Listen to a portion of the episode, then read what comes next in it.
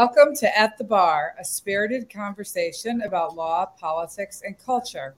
I'm Jennifer Braceras from Independent Women's Law Center, and I am here with my intrepid colleagues, Inez Stepman and May Mailman. Hello, ladies. Hi. Um, so today we're talking about the intersection of free speech and anti discrimination law and how those two things play off against each other, specifically uh, the Supreme Court's recent ruling in 303 Creative versus Elenis. Um, this is a case brought by graphic designer Lorie Smith, who, among other things, um, wanted to design wedding websites. Um, and, and, the question presented to the court was whether Lorie, who is a religious Christian and opposes gay marriage, um, would be required by Colorado anti discrimination law to create a wedding website for a same sex couple.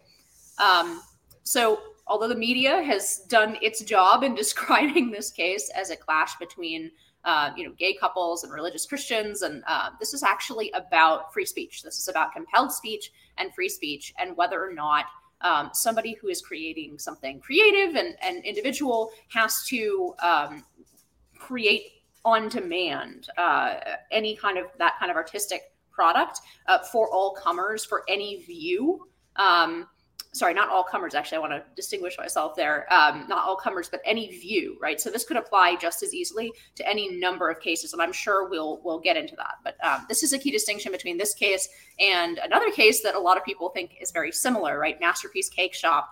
Um, Jennifer, why don't you explain why these two things legally are different, even though they seem like a very similar case and they're coming out of the same state?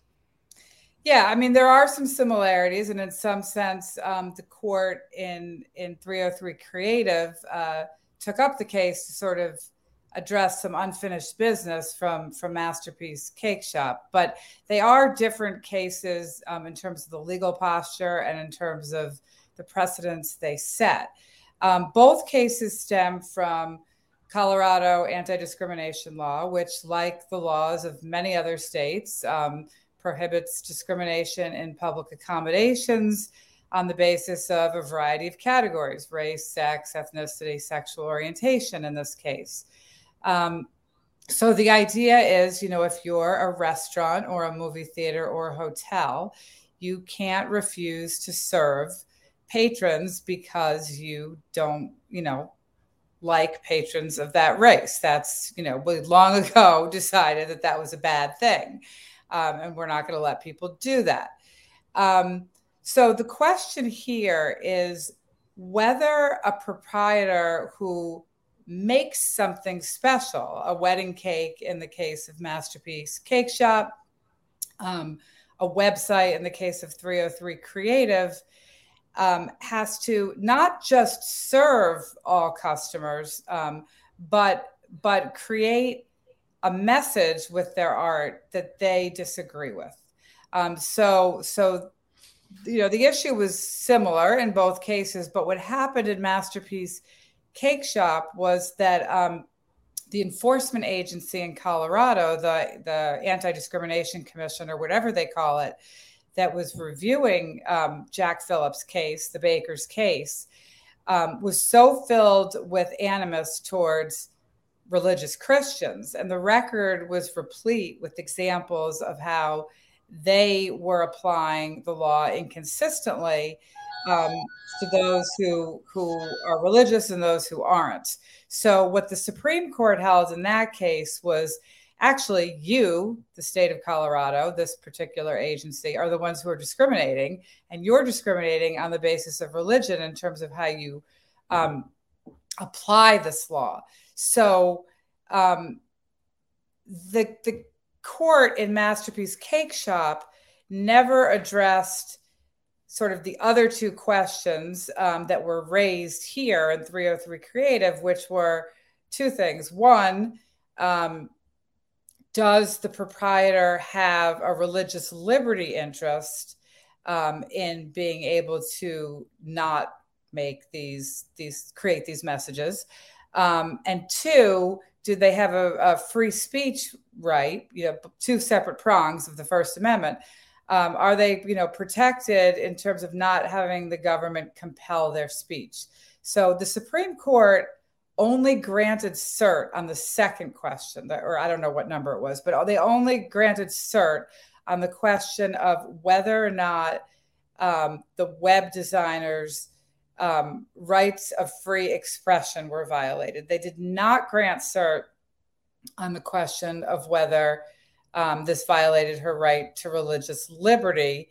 Um, although, of course, her you know religion is still very much a part of the case because her religion is why she doesn't want to create these messages. But the media has really gotten it wrong in terms of kind of portraying it as a religious liberty case. Oh, religious people have a right to discriminate against gays now. No, A, that's not true uh, about this case. It's not even what the case was addressing or considering. So um, it was, as you said in your introduction, purely about speech and and you could change the facts you could reverse the parties actually. Um, and the case still would have come out the same way. Loath as i am to defend the media i can understand uh, why they went this direction because the dissent uh, actually confuses some of these same issues in, in uh, which you would expect maybe a higher standard for supreme court justices but nevertheless um, May you know let's talk about the procedural posture of this because part of the media narrative around this case has been that this is like a fake case, right? Um, because she hadn't actually started her business or, um, you know, that she was essentially asking the court preemptively to say, uh, no, the state of Colorado cannot prosecute me or fine me or or assess all kinds of penalties on me um, if I decide to start designing these these wedding websites um, and I, I still do them in accordance with my deeply held beliefs. So, w- what about the like? How did this case come about, and and why is it that um, this case was actually able to get before a court, uh, even though th- there hadn't been um, like that? Essentially, there hadn't been the, the actual like prosecution from the state, and, and in fact, it's not even clear that she actually was fielding requests. Yeah, so rarely does the term pre enforcement challenge get millions of views on Twitter, but in this case it did um, because it's being, you know, the media is freaking out. This is a fake case because, as you're right, so Lorie Smith is not even in the wedding website business yet. She has a desire to get into the wedding website business, but she is afraid that if she does, uh, that she will have to do gay weddings because of Colorado's law. And so she has a intent to engage in a course of conduct and she has a fear that she's going to get fined or otherwise be in trouble with the law. And Colorado agreed with her. Yes, if you uh, if you engage in this conduct, if you do not provide same-sex wedding websites, then yes, the law would apply to you. So in that case, it is a very straightforward uh, basis for standing, for getting into court on a pre enforcement challenge. Super, super common. Uh, all the drag queens that are suing right now, it's not that some drag queen has been hauled into jail, it's that there are adult establishments who say, I think that this law is going to apply to me. I think that my performance will somehow violate the law because in my adult establishment I bring in children apparently. Um, and so they have brought these cases to challenge the law, even though maybe they don't yet perform for children, and even though the law hasn't yet applied to them. So pre-enforcement challenge is super common. Abortion, basically, you know, every doctor that brings an abortion challenge, it's I want to you know, do this, but I don't want, you know, I, I need some clarification on how the law is going to apply to me. Very, very common. And yet, the freak out here is that there was um, a couple alleged in the case that maybe did ask for a website being a gay couple and it turns out maybe that was just a troll you know uh, it's not exactly sure maybe somebody put in their wrong address like, you know it was after the case was already. It was after the right? exactly. Yeah. So they filed the case exactly like I said, pre-enforcement challenge. The day afterward, someone allegedly, you know, requested a website that was a gay couple. You know, that fact exists. Apparently, this gay couple doesn't exist. It's a straight couple, something like that.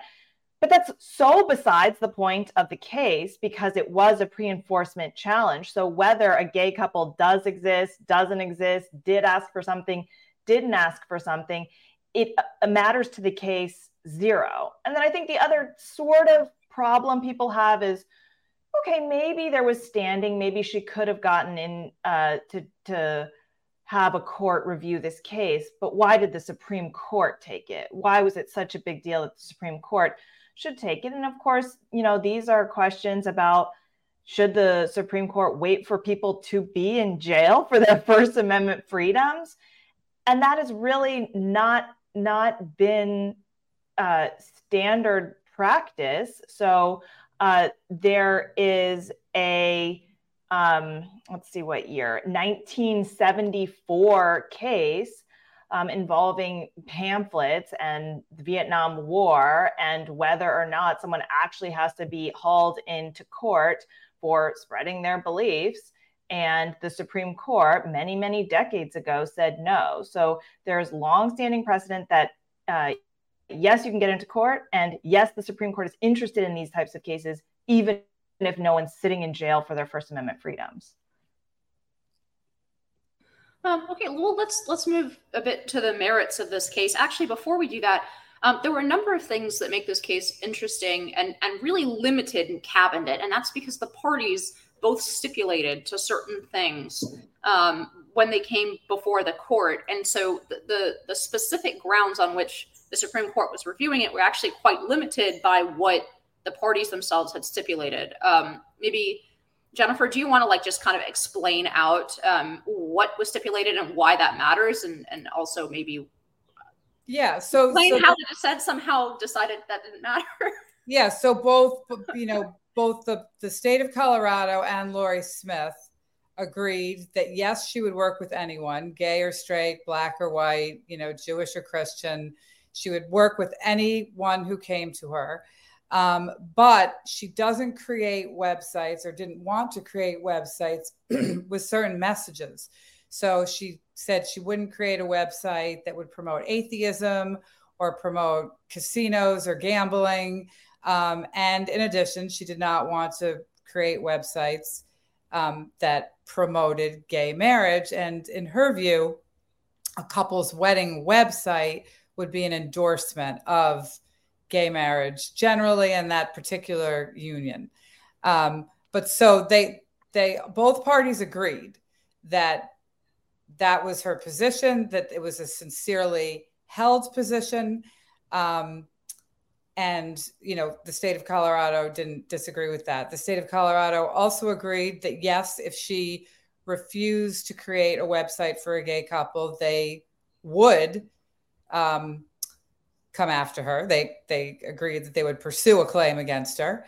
Um, they also agreed, both parties, that there are lots of other web designers out there in Colorado and elsewhere um, that that a gay couple can go to, and that the services are readily available.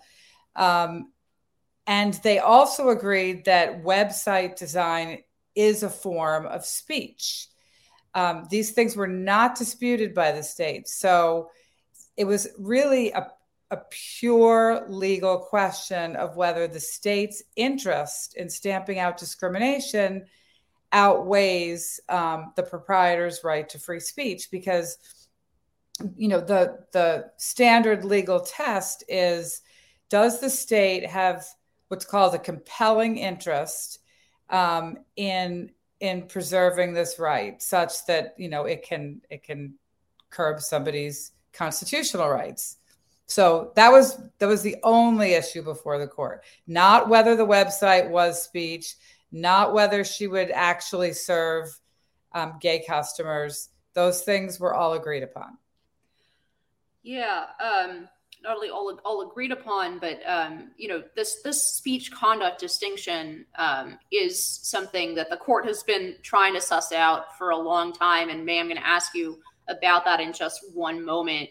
Um, but the Tenth Circuit, basically, as Jennifer just said, the, the, this case came up from the Tenth Circuit, and the Tenth Circuit basically said yes to all of those things, yes to what the parties have stipulated, but they've met their burden of strict scrutiny right? Um, it's so important. It's so important um, that that uh, you know we prevent discrimination on the basis of sexual orientation, um, that yes, we have met this very, very strict standard that cuts into protected speech under the First Amendment. So, but but um, making it well, as let me, just jump in there and say that the part of the test, um, as a, as applied by the Tenth Circuit, it's not just whether the state uh, has a compelling interest in stopping this discrimination. It's also whether um, there are any ways that the state can do that that are less restrict, restrictive on constitutional freedoms, right? So that's the test. And what the 10th Circuit said is um, yes, this right to be free of discrimination is so important that the government, you know, is compelled to act, but also there's nothing else they can do to enforce the right to be free of, of discrimination because these website services are so unique and they are by definition unavailable elsewhere. That's what the 10th Circuit held. So then it gets to the Supreme Court, and here's where you have some serious disagreement. Yeah, I really want to get to that question eventually because I think it's it's really interesting for a variety of reasons beyond this case about the yeah. uniqueness of services, right? Um, but before that, uh, just to give the background for folks who don't follow this kind of court doctrine, why is this speech conduct distinction? Why would it have been re- relevant? Being clear that it wasn't relevant in this case because the parties had both stipulated already that this was speech and they were asking the court to address very specific legal issues saying assuming yes this is speech and not conduct but could you like just give a brief background on why that distinction is important and, and sort of the the boundaries of the first amendment in terms of speech versus conduct yeah so you know not a clear line not clarified at all in this case but basically, the bread and butter of what our government does is help regulate our conduct. You can't murder, but well, I my message is that I hate this person, right? Well, you, you still can't murder them. So there are a couple of cases that really flesh out maybe what that line is. So one of them is called O'Brien. It is a draft card burning case. So, somebody who was against the Vietnam War wanted to burn his draft card. Well, you have to have your draft card on you. There is a draft, and for the functioning of government, we need eligible men to have this card on them. So, what what wins? Your freedom of speech to say I hate the war so much that I want to burn my my draft card or the government's regulation of conduct in order to have a draft, in order to have a military, we need people to do certain things. Um, and in that case, they they said that the regulation that you need to have an intact draft card on you is conduct, and so therefore you could prohibit the burning of it. And the line basically is, you know, is the regulation of conduct does it have an incidental burden on speech? It's it's you know it's clearly directed at conduct. It's mostly conduct. Yes it does affect speech but that that has nothing to do with the point of the regulation. It, it just happens to affect that. So any sort of you, no go ahead so flag burning is the same thing. If you're if you're not allowed to like set things on fire generally like in a public place that will affect your ability to burn a flag but it has to do with safety. This is oh, safety- i was going to actually bring up the flag burning case too because both of those cases, burning a draft card and, and burning a flag, um, the court held, you know, exactly as you said that that um, that that was conduct. I actually disagree with that. I'm, you know, I maybe I'm more of a First Amendment absolutist. Um, I, I fall into the Justice Scalia camp on flag burning, which is that it's it's inherently expressive. Um, and yes, there are laws against lighting things on fire in public, and you can be prosecuted for that um, because you're jeopardizing the safety of the people around you. And we don't typically allow people to light things on fire on courthouse steps, whatever they are. Um, but to prohibit flag burning per se or draft card burning per se is, in my view, the squelching of, of a message. So I don't I actually don't think those cases were rightly decided, but be, I mean, be that as it may, I think, you know, a, a, a clearer line in terms of um, when does speech become conduct has to do with harassment, right? So you can say something negative about a person, um, that's your opinion, and that's you have a right to say that. But if you are constantly um, sending them aggressive messages, threatening to beat them up, you know, saying you hate them, uh, following them from place to place, and verbally, you know, abusing them, that becomes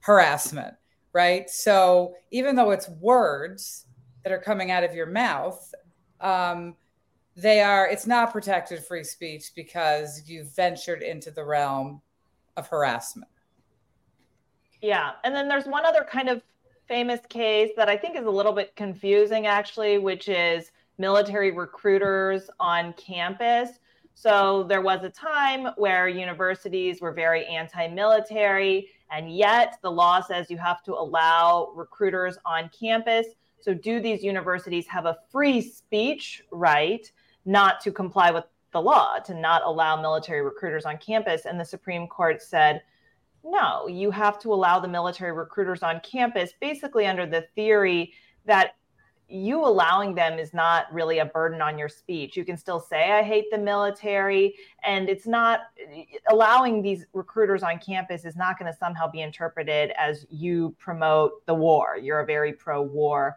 university. Um, and yeah so the, this the speech conduct line is just a smattering of random cases and thoughts and ideas and not necessarily anything i think that uh, is easy to identify or articulate yeah i mean i do think if you apply all of those cases to a fact pattern that's more similar to the fact pattern both of the fact patterns at issue in uh, 303 Creative and Masterpiece Cake Shop, right?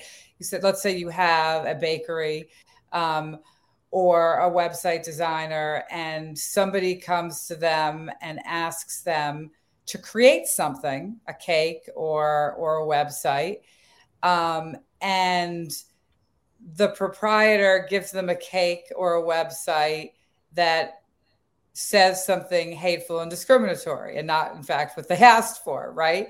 That right if they if if, if jack phillips hands the person a cake that says you know you're going to burn in hell for marrying a same-sex person that would be not necessarily a message but actually harassing conduct so but that is not at all what happened here these are simply people who don't want to have to say something that they don't agree with. And as the court pointed out, um, you know, let's say it were reversed. Let's say there was a, a gay man married to another man, they're web designers, um, and somebody comes to them and asks them to design a website that um, you know favors a proposition, a state ballot question to repeal gay marriage. Do they have to create that website? Um, no, they don't. So it goes both ways, right? First Amendment protects speech on both sides of an issue. Yeah, and maybe this this like very confusing speech conduct distinction is in part not easy to understand because as the First Amendment was drafted, it was clearly intended as a prohibition on Congress from making a law. And now that it has been applied um, to the states, also, there's just such an en- enormous amount of questions that really were never meant to be answered. Um, and these non discrimination laws, obviously, n- not around um, at the time of the founding. So there is a lot of just um, confusion here that can't be answered by, well, what was the First Amendment meant to tackle because it was a prohibition on Congress. Yeah, I want to let's let's let's move this uh, conversation. Just add one more element to this. So, um, speech conduct distinction very very complicated as as May uh, has been laying out, uh, and not necessarily clear. Um, that being said, in this case, extremely clear because Colorado agrees this is speech. Lorie Smith agrees that this is speech, and the Tenth Circuit all agree this is speech, this is speech, this is speech. Um, so in this case, I just I do think it's relevant the background because obviously there's a whole category of these cases, and they're going to keep popping up, and some of them you're not going to have that stipulation, and you're going to have to flesh out that line between speech and conduct. But there's another line I want to introduce to the conversation here, and and that is um, something that that the Tenth Circuit and um, that that the dissent do address, which is the commercial speech line, the line about whether or not you're getting paid for a product that is also speech.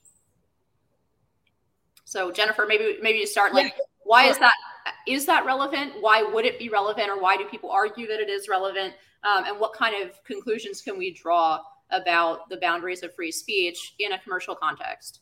Right. So if you're selling something and you're selling it um, generally to everybody, and it's it's um, not made specially for the person who orders it, you have to sell it under these public accommodation laws to anybody who wishes to buy it. So actually, you know, the the an example would be, let's say um, Jack Phillips baked did custom cakes, but also had um, a number of cakes for sale off the shelf, including some cakes that were white three tiered cakes that could easily be used in a wedding. And a gay couple came in and said, you know, we would like to buy that cake right there, the one in the corner with three tiers and it's white.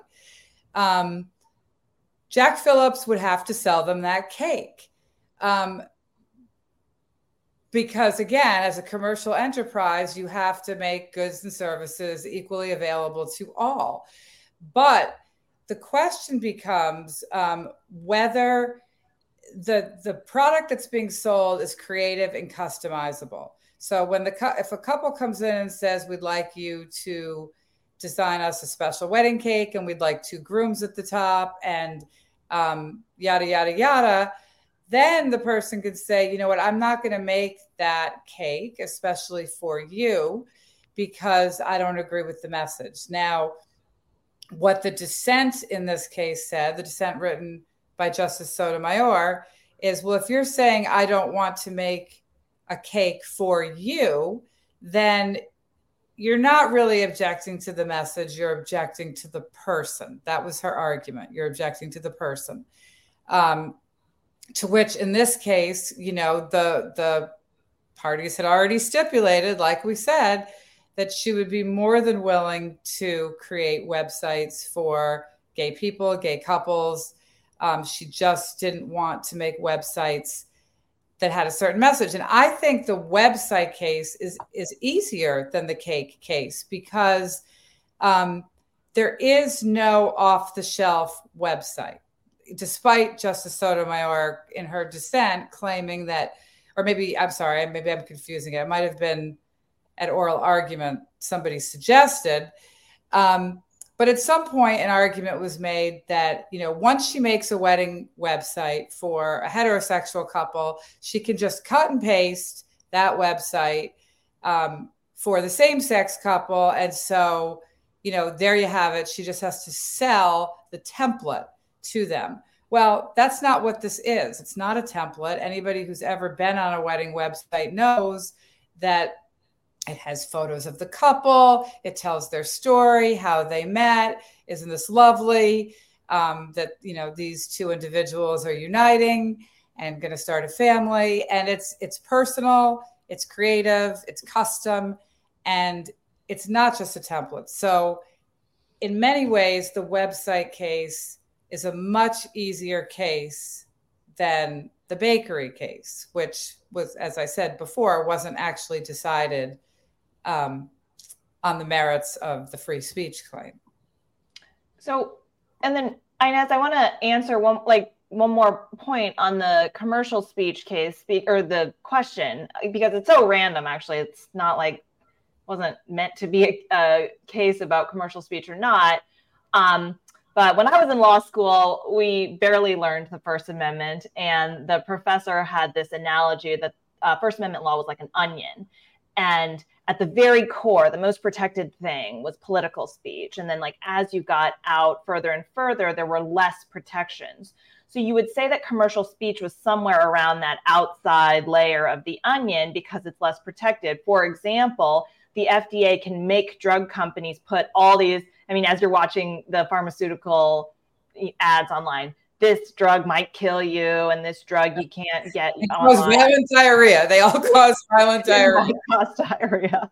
So, but they can make you say all these bad things about your product um, which you would never choose to do because there is an understanding that the government can regulate, the FDA directly can regulate speech in the commercial context for a good enough reason. Not for like the best reason, but like for a good enough reason. And so maybe since, you know, Lorie Smith is doing commercial, if we've got like a good enough reason, we can and sort of regulate her speech. And I think that that idea is sort of what uh, Justice Sotomayor is trying to say. But the problem really is, is that when you're selling a product, sure, we can consider that commercial. But when you are expressing yourself, that is hard to put into a commercial bucket versus a not.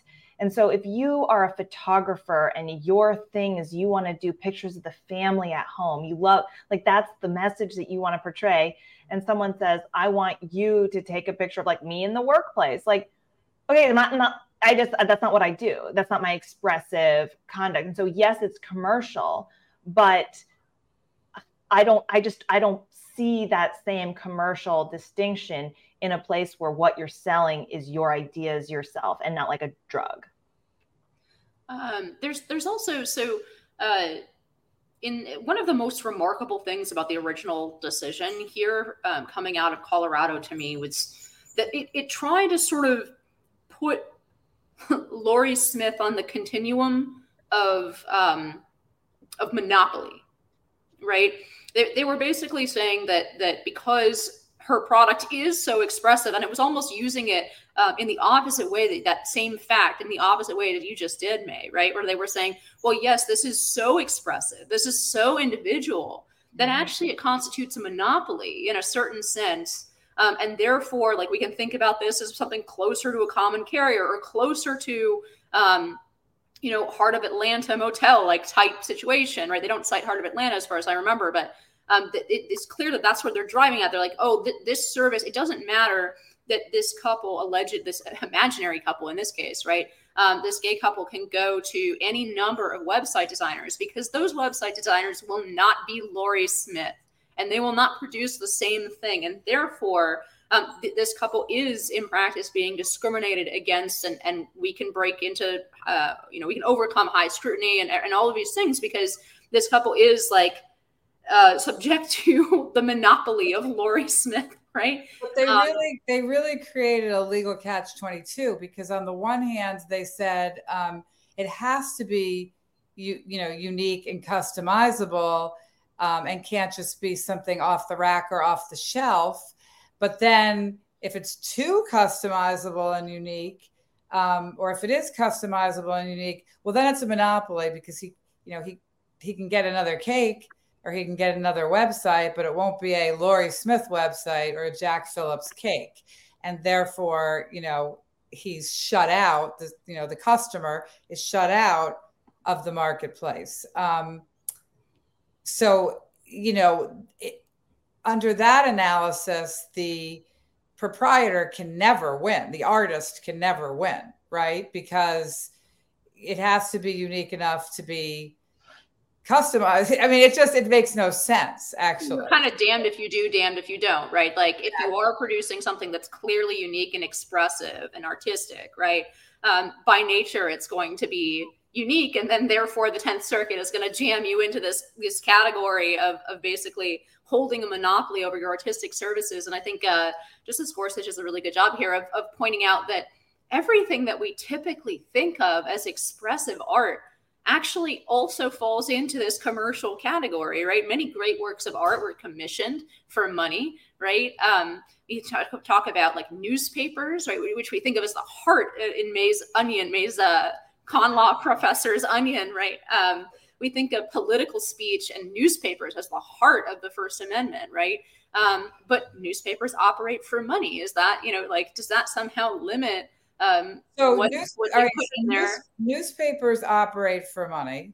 and they're for profit and all and so they are they're commercial speech they're also political speech because they express opinions right but but take for example so if a newspaper prints wedding announcements and they print all anyone who sends in a wedding announcement they print it exactly as the person wrote it with no editorial discretion if a gay couple comes to the newspaper and says uh, I would like to print my wedding announcement, I would think that the newspaper would have to print it, that not printing it would be considered discriminatory, as opposed to the New York Times that does a wedding page, which they select um, who they're going to profile. They, you know, they write the story in their own way, right? So it's a question of who's. There was a question raised in court in the oral argument of whose speech is this, right? So when you create a website for a couple, is it Lorie Smith's speech or is it the couple's speech? Like they're giving you the photos, they're telling you their story. Whose whose speech is it? Um, unlike my newspaper example, Lorie Smith isn't just taking exactly what the couple wrote and putting it on a template. That would be a different case.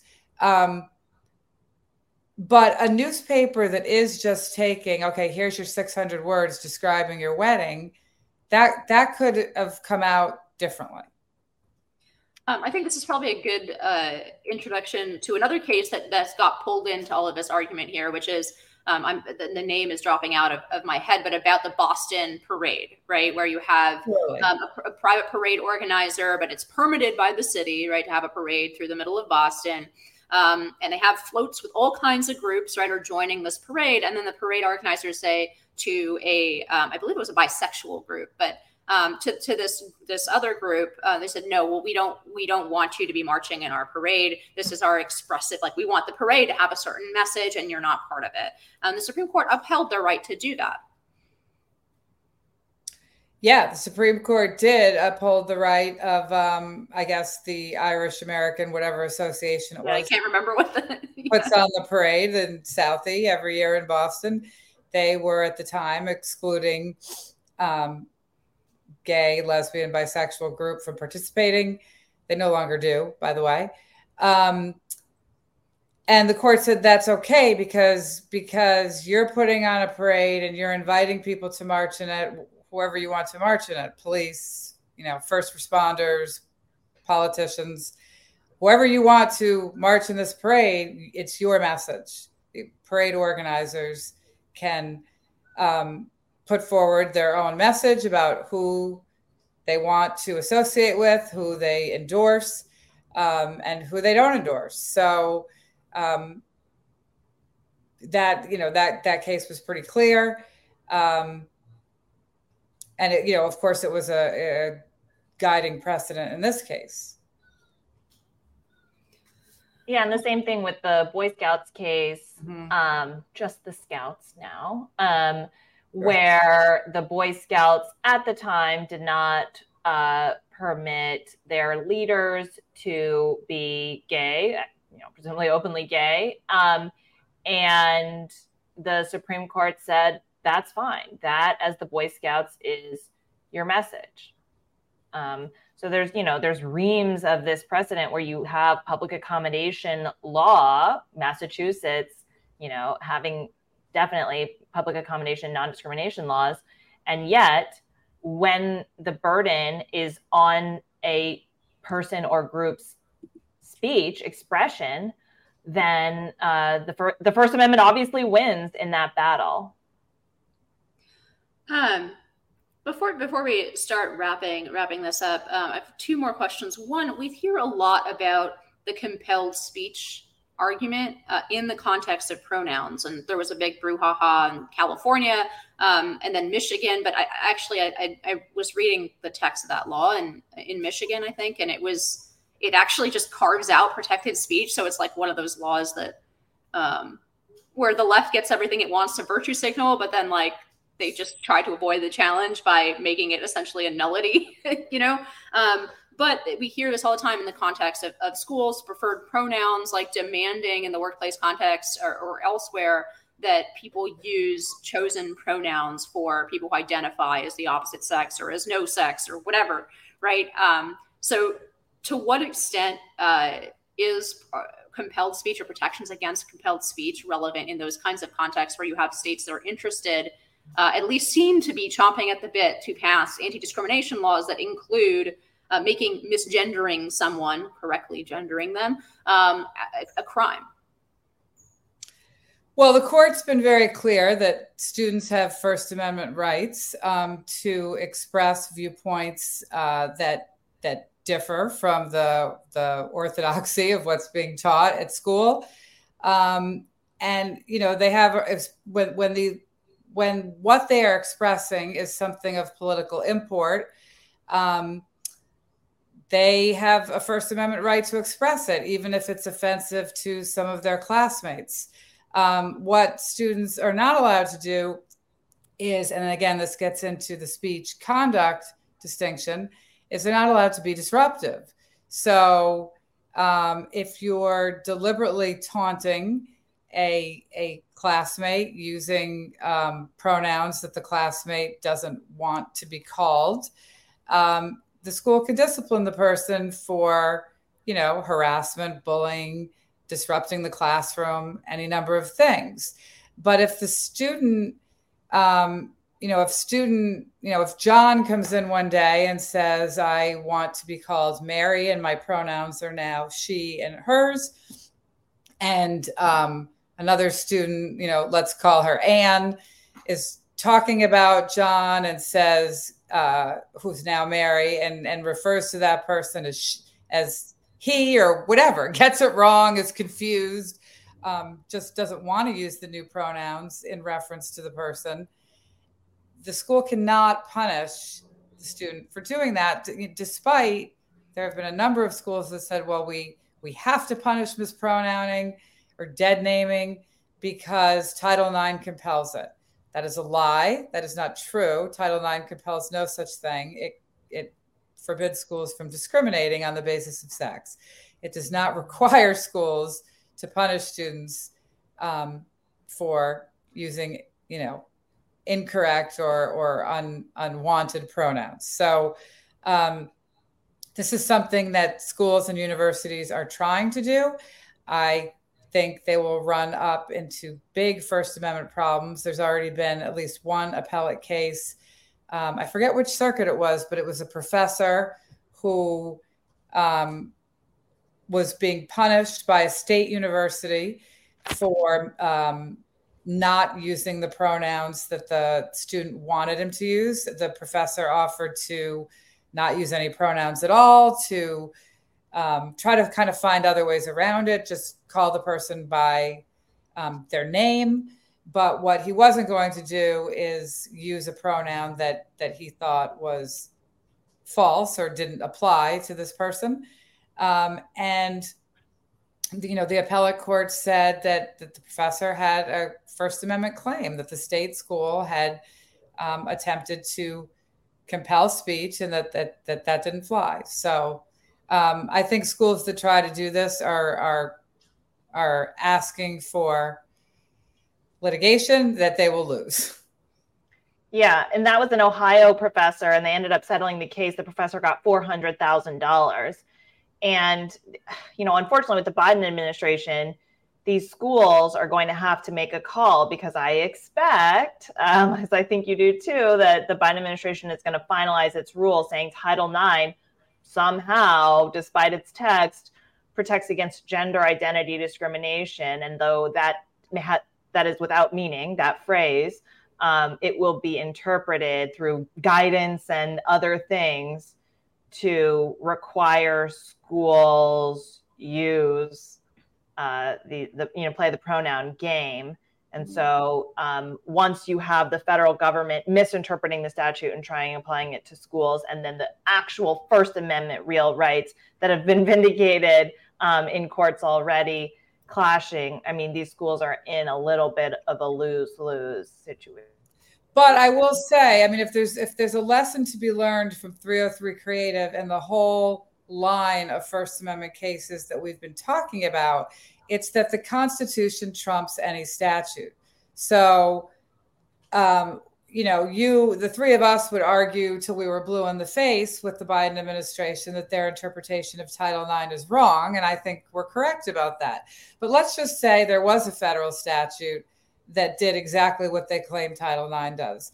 Um, and that is to prohibit discrimination and you know verbal harassment on the basis of gender identity or certain speech on the basis of gender identity a statute can do that but it will violate the First Amendment. If you are telling, I mean, not the discrimination part, but if you have a statute that tells students that they have to use certain pronouns or that compels speech um, on a matter, a question of political interest and import, that statute is going to fall because the Constitution takes precedence over all statutes have to comply with the Constitution. You can't just legislate whatever you want. Um, and, you know, the statute says it. So there it is. I mean, that's really the core lesson of 303 Creative. It's that these public accommodation laws um, are important, but they cannot be applied in a way that violates free speech rights. Um, just briefly before we wrap up, you know, we have now this entire term and a number of blockbuster cases on affirmative action and also you know, others. Um, we we have essentially a dynamic where there's anywhere from five to six, depending on the day, right? Um, conservative justices, and when I mean conservative, I mean that they are primarily originalists. They're looking at these cases from an originalist lens. And then we've seen these sort of disjointed, I think this case is particularly that way, um, but we've seen these like disjointed um, dissent opinions from the liberal wing of the court that really don't play under the same canon of construction and, and seem like they're not really connecting up, right, with the majority opinion.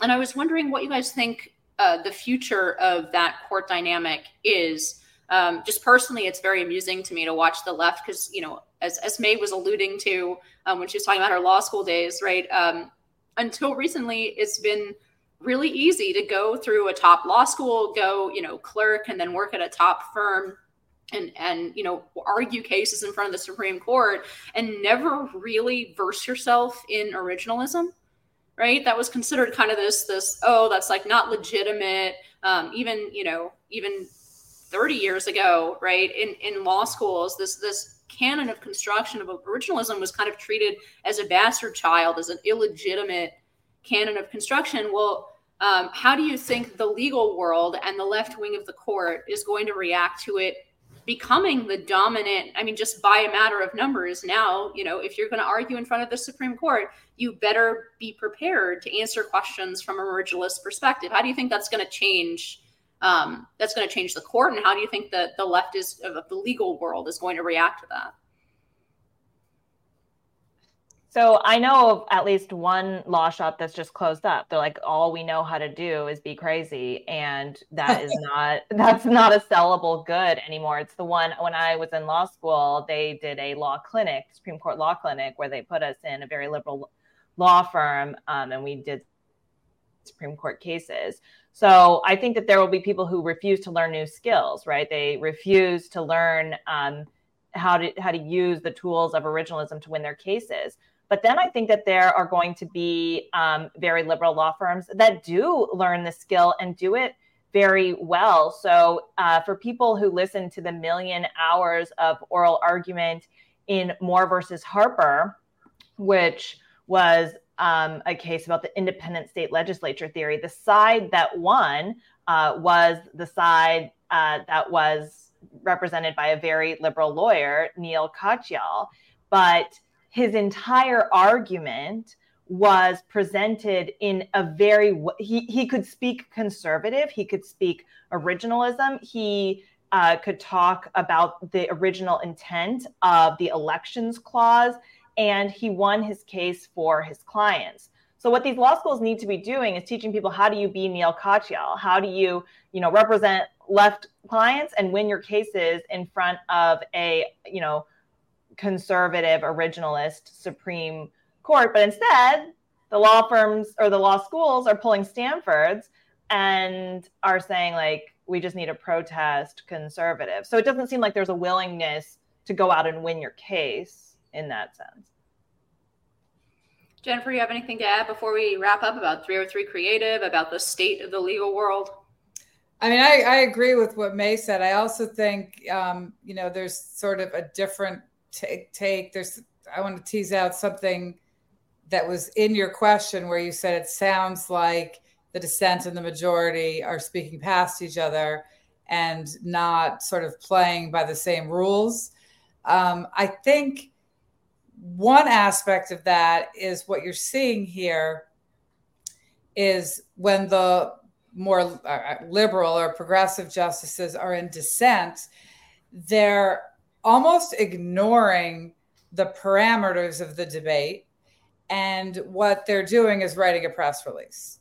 So they know they've lost on the merits. Um, they know they've lost the legal argument. And so instead of putting forward in their dissent their strongest legal argument for future attorneys, um, law students, you know, down the road, which is what lawyers used to do and judges used to do, right? You'd write a dissent so that maybe someday the law would develop in a way that the dissent became the majority, right? That a precedent was overturned. Um, now the dissents are written for CNN and they're written for um, you know MSNBC and they're written for Twitter and they just want to get you know a one liner in there and a zinger. And so it doesn't matter if they rebut all of the you know carefully crafted originalist arguments that are articulated by the majority because really who on Twitter wants to read that anyway? Nobody does right? So that's where I think you see Sotomayor and Gorsuch in this case completely speaking past each other, where he's saying, well, these facts were stipulated. And so, based on the stipulations, here's the result. And she's just saying, forget about the stipulations. You know what? You're letting religious people discriminate against gay people. yeah, it's uh she also has a lot to say about the feelings of people and, and the harm being the feelings of people who are turned away rather than like trying to articulate what she actually means by public accommodations.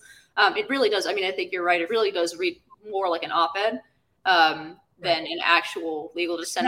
Was that in the majority opinion, like the frustration. It almost looks. I don't. I don't know. Nobody knows how this was constructed except the clerks and, and the court, but um, it almost feels like because that's the last part of the majority opinion. Like Gorsuch went back and, and just kind of did a, a big WTF.